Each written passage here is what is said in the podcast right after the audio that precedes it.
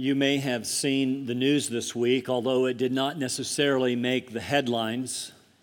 The Barnabas Fund, an international Christian relief agency, is scurrying to airlift some 3,400 Christians out of Sudan in the face of increased persecution. This is in addition to the 5,000 that that particular agency has already airlifted. You see, Sudan is 98% Muslim, and the president of Sudan, Omar Hassan al Bashir, I believe like Hitler, evil incarnate, has vowed to create, quote, a 100% Islamic constitution without communism, secularism, or Western influences, which of course includes Christianity. The refugees will be taken to South Sudan, a newly formed country. Uh, just became a nation in July of 2011, two years ago. They will go there to join the over 2,000 refugees who have already fled Sudan. Oh, and in the civil war between the North and the South over the past two decades, which included ethnic cleansing, in addition to droughts and famines, it's estimated that two million people have died in this war torn country. Now, I would be stretching the truth to say that this is a war between Muslims and Christians, but Christians have certainly been intentionally targeted by the Sudanese government. This most recent news caught my eye because my son is working in South Sudan with Samaritan's Purse, which is there feeding tens of thousands of refugees in several different camps. One of the only organizations, secular or religious, to be doing so. Might be interested to know that one of our own elders, Ken Isaacs, who heads up the projects department at Samaritan's Purse to include the relief effort for these hundreds of thousands of refugees, recently gave a report of these atrocities to Congress with a recommended course of action. You can read it, it's on the internet. SP's work in South Sudan is, is sensitive so I didn't even mention the places where they are. There have been numerous churches, schools, and even hospitals bombed, sensitive, you see, even dangerous, as they seek to care for people in great need, to include our brothers and sisters in Christ. Then, of course, there is the ongoing conflict in Egypt. That country is in political and military turmoil but what is often missed or ignored is the rising persecution against the country's estimated 10 million professing Christians. Now, I'm not going to get into the discussion about what flavor of Christianity they're Coptics. I'm not going to get into that. Since that country's most recent unrest, 60 churches have been burned or severely damaged.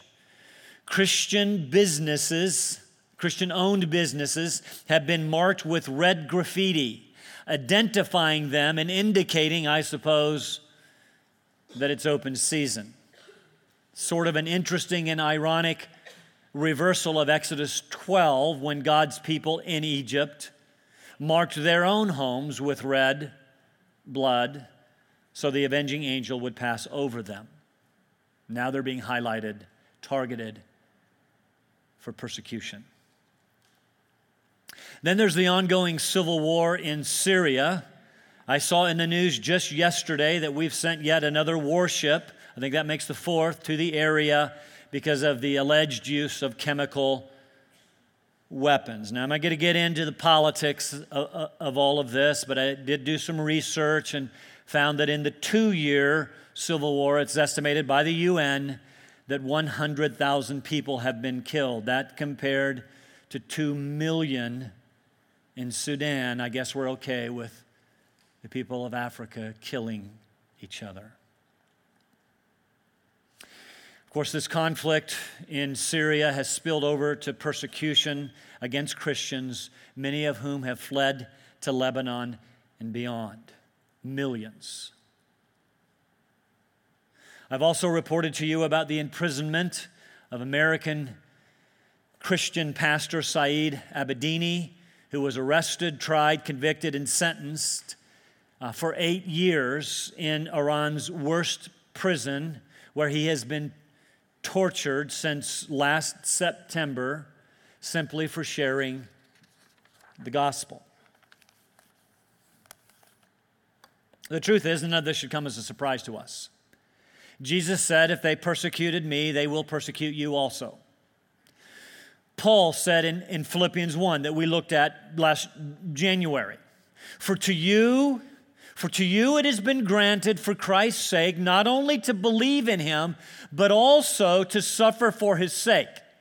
In other words, not only do you get the incredible privilege, the gift of believing in Jesus, but you also get the gift, the privilege of suffering for Jesus. Hmm. And now we, we, now we get that. We understand that Christians suffer, don't like it, but we get it. So, so what do we do when it happens? We just buck up, right? We, we just put up with it because we know something better is coming, right? Well, well, not exactly.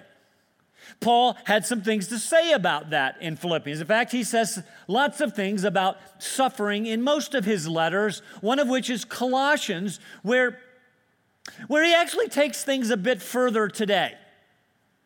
Uh, we, we know by now that Paul is in prison in, in Rome. Colossians is one of his prison epistles, along with Ephesians, Philippians, and Philemon. He, like Pastor Abedini, is in prison as he writes simply for preaching the gospel. And, and back when he wrote Philippians in, in chapter 1, he spoke of his imprisonment for the cause of the gospel. And he said some rather challenging things to us about this imprisonment, this suffering for the cause of Christ. He, he actually said he was able to rejoice in his suffering. Now, we don't use rejoice in suffering in the same sentence, Paul did all the time. He was actually able to rejoice in the midst of suffering because he heard about the Philippians' continued participation in the gospel. Uh, okay, so, so he was able to rejoice because those not in prison were still preaching the gospel. Oh, okay, so that's kind of cool. We, we, we kind of get that. But, but, but then he spoke of his imprisonment actually turning out for the greater progress of the gospel. Namely, that there were these guards, and not just any guards, these were the Praetorian Guard, Emperor's guards, who were hearing the gospel. Some were actually believing. Oh, okay, so he was making the best of a very bad situation, still preaching the gospel, even to those who imprisoned him. We kind of get that. That's kind of cool. But, but, but then he spoke of his imprisonment, giving those not in prison more courage to speak uh, the gospel. Hey, if Abedini can do it, I can do it. Has that done that for you? Well, if Paul can do it, we can do it. Oh, okay.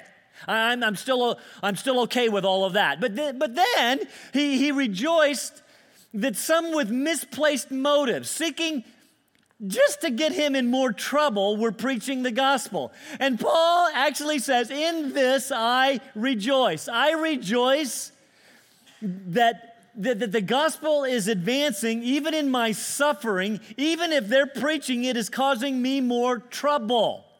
That's a bit more challenging, but we kind of get it, still kind of tied to the gospel. But then he actually had the daring to say, listen, I think I'm going to be released from prison, but even if I'm not, eh, that's okay. Because for to me to live is Christ and to die is gain. Yeah, he actually said that. He actually said that dying for Christ is gain. Even if they kill me, even if I become a martyr, that's okay. That's gain. That's better. Why? Because then I get to depart and be with Christ, which is better by far. yeah, that's kind of challenging. I mean, do you know that those in the early church actually took this idea of suffering and even dying for Jesus. Do you know that they actually took it seriously? I mean, no, they did. There were those in the early church who actually ran toward martyrdom, counting it an honor to die for Christ. This is guy named, this is early church father named Origen. Apparently, when he was a, a teenager, still living at home, persecution had broken out against the church, and the persecutors had showed up in town. And they got, he's a teenager, and he actually wanted to run out and be persecuted, even martyred for Jesus. His mom didn't want him to, so she hid his clothes. Apparently, he was underdressed for the occasion, and it irritated him because long after that, he wrote about that. He wanted to run to martyrdom. That's kind of difficult to swallow. Come on, let's be honest. This is just us American Christians here, mostly. Let's just be honest. We like it here a bit too much. Maybe I am living my best life now. I, I, okay, I, am okay with going to heaven, but, but do I have to go like right now? I like it here. I don't really want to leave. I wonder how those persecuted Christians in the Middle East, I wonder how they think about heaven. Uh, okay, when pressed to really think about it, you know, it's like Sunday. As followers of Jesus, okay, dying and being with Jesus is better, so I can rejoice in my sufferings, even my death, because of what awaits that's all a bit challenging, rejoicing in the midst of suffering because there are some results. Eh, eh, eh, there's a result of the advance of the gospel. There's actually rejoicing in death because of the certainty that we will see Jesus. Okay, I, I can get that most days. But then Paul just couldn't leave well enough alone. He had to take it a bit further. You see, he resulted in the results of suffering, advance of the gospel, certainty of seeing Jesus, but then he had to write Colossians.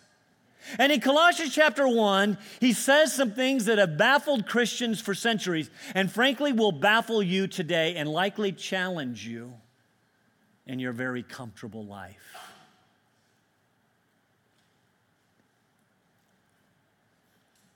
You see, he actually seems to rejoice in suffering itself he actually seems to have this attitude bring it on. Colossians chapter 1. I want to remind you that one of the primary reasons that Paul is writing to the church in Colossae is because he's received word that some false teachers had, made their way to town. Don't know a lot about them, other than that their teaching somehow diminished the supremacy and sufficiency of, of Jesus. Paul is going to, you can't do that with Paul. And so he's going to deal with them directly in chapter 2. But, but, but for now, in chapter 1, he, he, he, he wrote or he recited, whichever one it was, this great hymn. I want to just, want to just right out of the chutes, I want you to understand Jesus is it. He ascribed highest glory to Christ. We found that Jesus is supreme over creation, and he's supreme over the new creation called the church. And then we saw that this Son of God, who is supreme, uh, uh, in whom all the fullness of deity lived, this Jesus reconciled us to God through the blood of his cross. Jesus bought the church with his blood. Talking about the church, then, last part of verse 23, Paul reminded us that he, Paul, was made a minister of this message of reconciliation, this message called the gospel. You look at this last week, but back in 2 Corinthians, that he'd written sometime before this, in, in chapter 5, he said it this way Now, all these things, this, this idea of being a new creation in Christ, are from God, who reconciled us to himself through Christ and then gave us the ministry of reconciliation. I know there's a big debate about who the S is. I don't know if it's Paul and a mouse in his pocket or maybe Paul and Timothy, who happened to be there when he was writing Second Corinthians. But I happen to believe us means like us because Paul and Timothy aren't here anymore. Namely, that God was in Christ reconciling the word to himself, not counting their trespasses against them. And he has committed to us, don't miss that, we have the responsibility to share the word of reconciliation. But you got to know something this morning, it's going to cost you.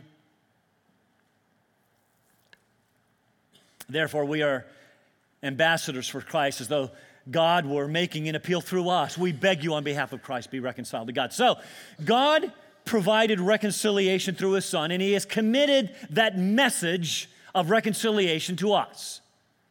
Now, now we remember when Paul was made a minister or servant of the gospel. Remember that? His name was Saul. He was an avowed enemy of the church. Uh, Book of Acts tells us he was present when Stephen was stoned, even approving of his death. He became then the foremost persecutor of the church, going from city to city, searching out followers of the way. That's what they were called, the way. Uh, to persecute them, uh, to bind them, to throw them in prison, uh, to, to, to, to bring them to trial. And then he wanted to be there to vote for the death penalty. Persecution. He was on his way to Damascus. That, by the way, is the capital of Syria. because persecution against Christians has been going on for a very long time in that city.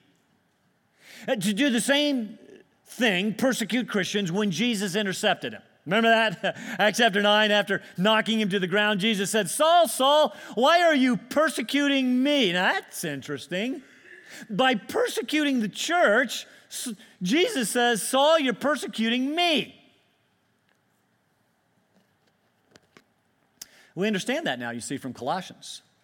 We understand that the church is the body of Christ. And by attacking the body of Christ, you are in essence attacking its head. You're attacking Jesus. You see, there is this vivid, vital, organic connection between the head and the body, between Christ and the church. It's an important lesson for us. Don't mess with the church because if you do, you're messing with Jesus. So Jesus tells Saul, I want you to get up and I want you to go into Damascus and you'll be told what to do. Uh, later, we find that Saul, who became Paul, would be a chosen instrument to bear Jesus' name to the Gentiles. And not only is he going to be the apostle to the Gentiles, but Paul, it's going to cost you. You're going to suffer much for my name. You who persecuted the church are now going to be the, persecute, the persecuted. That was the plan. He was a minister, more literally a servant of, uh, uh, of the church, and he's going to suffer doing it. Now, up to this point, kind of in this story, we, we may not like that servants suffer, but we kind of get it. But then Paul writes these amazing, baffling words as he continues. Look at Colossians chapter 1, one verse today. Verse 24. He just said, I was made a minister of the church. Now I rejoice in my sufferings for your sake. And in my flesh, I do my share on behalf of his body, which is the church. I do my share in filling up what is lacking in Christ's afflictions. What? Some of you didn't know that was in the Bible. What does that mean? I rejoice in my suffering. he said that before. He said that Philippians, okay. But, but why? There's a result. What's the end game, Paul? What, what's the result? What's the reason that you're rejoicing now in your suffering? Well, it's for the sake of the Colossians. Kind of interesting. He was rejoicing in his suffering for a church he didn't start.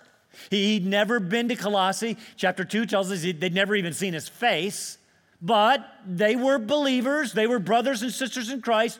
And so he rejoiced that his suffering was for them. But, but, but, but why did he rejoice in his suffering for them? This is the baffling part. What is this taking my share of suffering? What is this taking my share in suffering to fill up what's lacking in, uh, in Christ's affliction. Before we get to that, let me give you the outline of the text. Now, I'm very excited to show you this outline, verses 24 to 29, because I, and I want to show you that because it all goes together, and that's what I intended to get to this morning.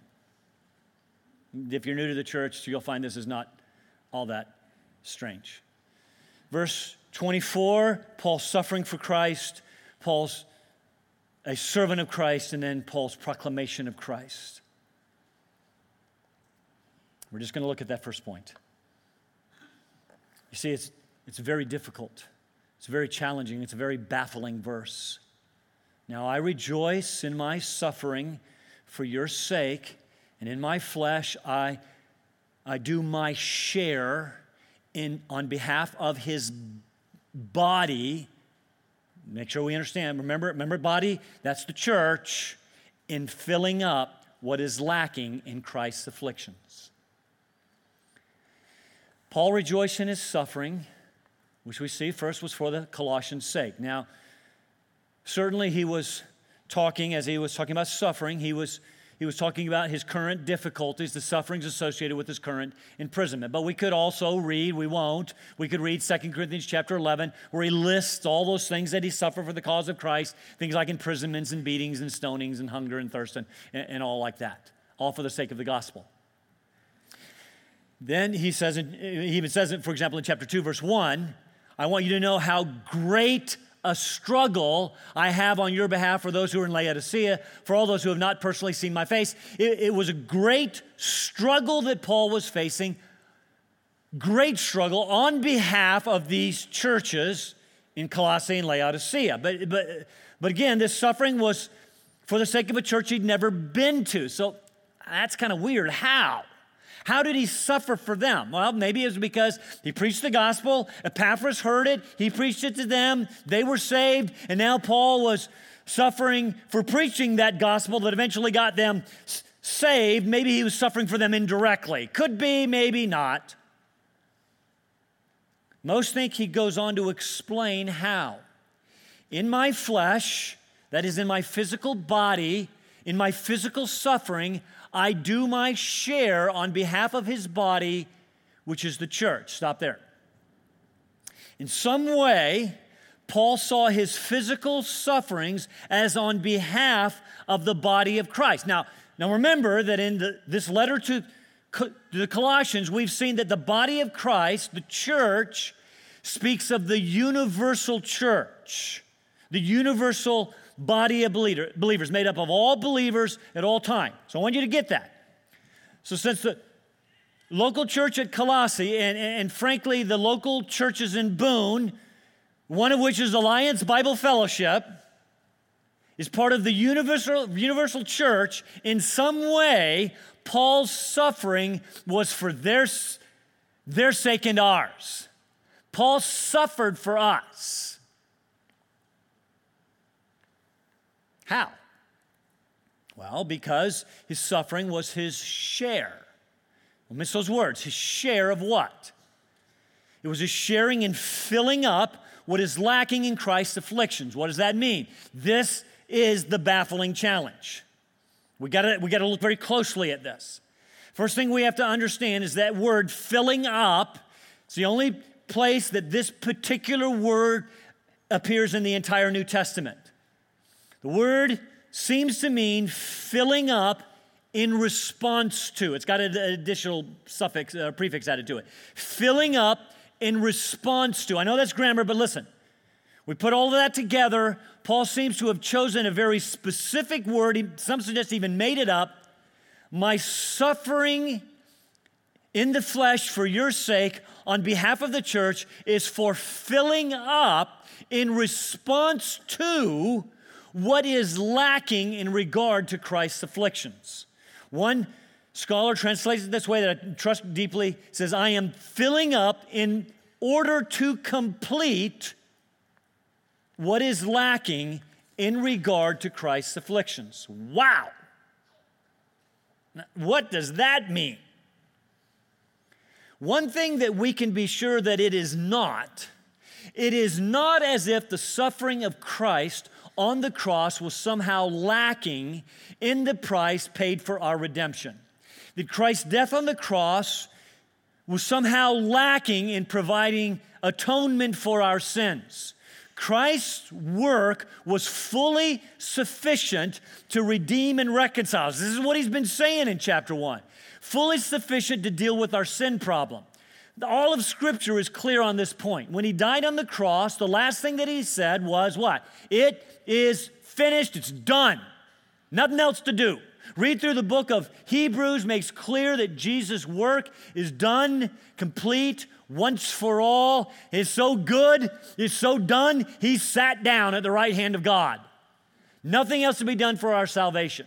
You might also be interested to know that the word afflictions, is a very specific word, is never used to speak of Christ's work uh, uh of suffering on the cross. Never. It's a very different word. So, very clearly, I want to just lay that to rest. It is not as if Christ's work was deficient or just a start of what you need to, uh, uh, what needed to be done to redeem humankind. It's not like Paul is saying, listen, Jesus started the suffering, now you need to complete it in order to be saved. That, that's not what it means.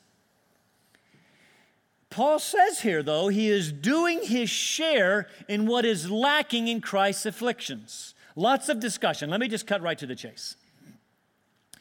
Paul is suffering for Christ in regard to the afflictions that pertain to Christ as he is proclaimed in the world. As Christ is proclaimed, there will be resulting affliction. That's what Paul was doing. He was proclaiming Christ, and that proclamation cost him. Jesus told him it would when he called him to be as the apostle to the Gentiles. It's going to cost you. You're going to suffer for my name's sake. And Paul says, in doing so, I am filling up in Christ's afflictions. You see, Paul understood that the first coming of Christ inaugurated what is called the last days. And that is described throughout the New Testament as a time of intense suffering. And it was held by the Jews early on, and then the early church, that there was, now I need you to get this, that, it, that there, was an, there was allotted to us a certain amount of suffering to be endured by God's people, not for redemption, not for redemption, but before Christ could come, either the first time or the second time. Suffering is required of God's people. Yes, it, it perfects us. Yes, it matures us. But it's beyond that. I want you to think of it this way there's a big allotment, a required amount of su- a quota of suffering that must be endured. I know that sounds a little bit crazy. But Paul says, I've done my share in filling up what is necessary for the afflictions of Christ's body. Consider, for example, Revelation chapter 6, verses 9 to 11.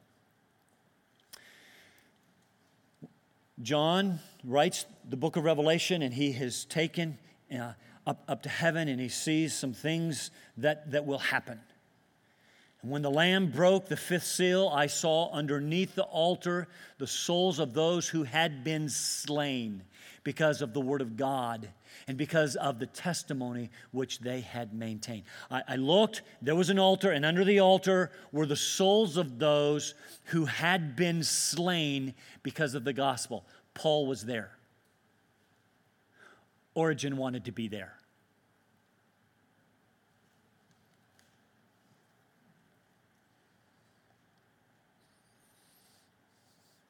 And they cried out with a loud voice, saying, How long, O Lord, holy and true, will you refrain from judging and avenging our blood on those who dwell on the earth? We're here because they killed us. How long till you go take care of this problem?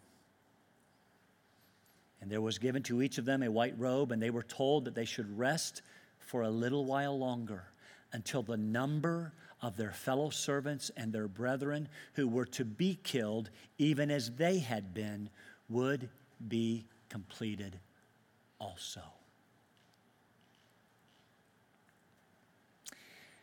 There seems to be this idea of a certain number of martyrs to be completed before the end comes, before Jesus returns on his white horse, King of Kings, Lord of Lords, executing judgment. So, most biblical scholars agree. They, they discuss this a lot. In fact, one of the books that I have gave five possible different explanations for this verse, but all of them end up in the same place. Here it is God has both appointed and apportioned suffering to his people. Now, we get the appointed part. It has been granted for us not only to believe, but also we, we've received the privilege uh, of suffering for his sake. If they persecuted Jesus, they're going to persecute me also, uh, persecute his followers also. All who want to live godly in Christ Jesus will be persecuted. We get that. But the implication here seems to be as we suffer, we are doing our share, growing in maturity certainly, but we are doing our share, enduring for the sake of Christ and for the sake of his body. What seems them to be lacking, what seems then to be that needs to be filled up are the afflictions and sufferings that are necessary to be completed as God's kingdom faces opposition from the dominion of darkness. Remember in, in verse 13 of this chapter, he says, You have been tr- rescued, you've been transferred from the dominion of darkness into the kingdom of light. And those, those kingdoms are in conflict. One author, again, another one I respect, said it this way Jesus, the Messiah, has suffered on the cross. Now, his people, the members of his body, had their quota of affliction to bear. And Paul, listen, was eager to absorb as much as possible of this in his own flesh. I want to do my share. Knowing, by the way, that his current afflictions were not worthy to be compared with the glory to be revealed. So, going somewhere with all of this. Here are my questions Sudan, Iran, Egypt, Lebanon, pretty much the entire Middle East. You can move further east to the Far East, certainly China. Christians are suffering greatly for their faith. And here we are in the very comfortable U.S., avoiding it at all costs. If the early church was mistaken in running to martyrdom, are we not also mistaken in fleeing it?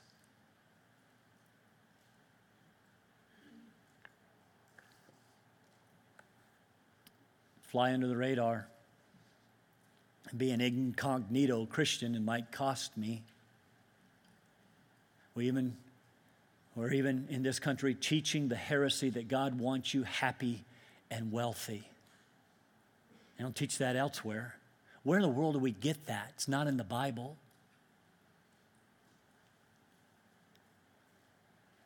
Many today won't open their mouths for the cause of Christ for fear of a little ridicule. You know, Christians are so backward, behind the times. They're uneducated, they're ignorant, they're bigoted, they're, they're, they're, they're, arrogant, they're exclusive, they're intolerant. These accusations are being hurled our way in increasing measure, and we resist, we hunker down, we, we hide, we close our mouths. So here's another question Are we doing our share in suffering for the cause of Christ, filling up what is lacking in Christ's afflictions?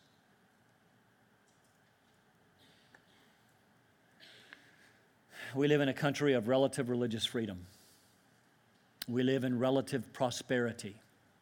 We live in a country where we can make pretty much what we want from life, not prejudice and all that notwithstanding.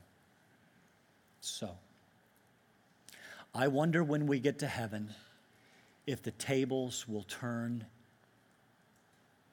just a bit. if those who have really suffered for the cause of Christ, who have little and have been persecuted much, I wonder if they will be rewarded much. And conversely, we who have much and have suffered little, I wonder if we will be rewarded little. I just wonder. I remember the words of the Apostle Paul in Philippians chapter 3, another one of these um, prison epistles, as he considered the things that the world clings to so tightly Whatever things were gained to me, those I have counted as loss for the sake of Christ. More than that, I count all things to be loss in view of the surpassing value of knowing Christ Jesus my Lord, for whom I have suffered the loss of all things, and count them but rubbish, so that I may gain Christ.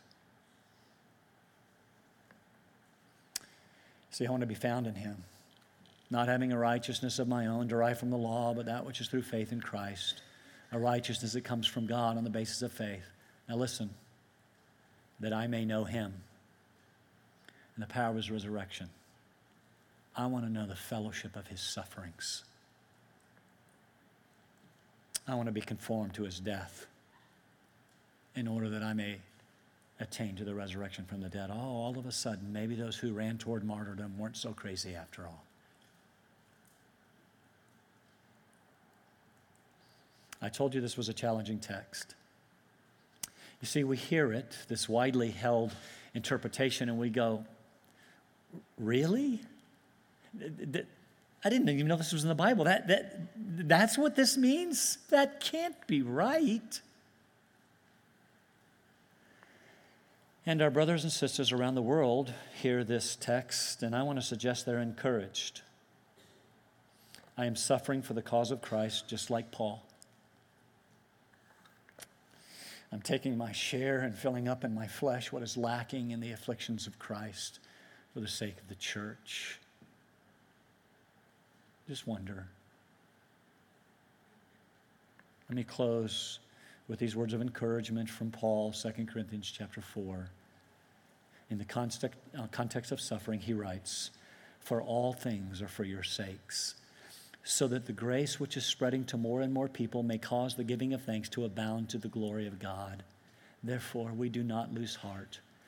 Though our outer man that we prize so highly,